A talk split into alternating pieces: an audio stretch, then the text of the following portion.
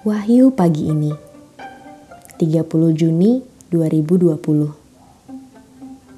Mazmur 5 ayat 9 Tuhan, tuntunlah aku dalam keadilanmu karena seteruku. Ratakanlah jalanmu di depanku. Teman-teman, di awal pagi ini, mari mohon tuntunan Tuhan agar kita mampu berjalan di jalannya, yaitu cinta kasih. Selamat pagi.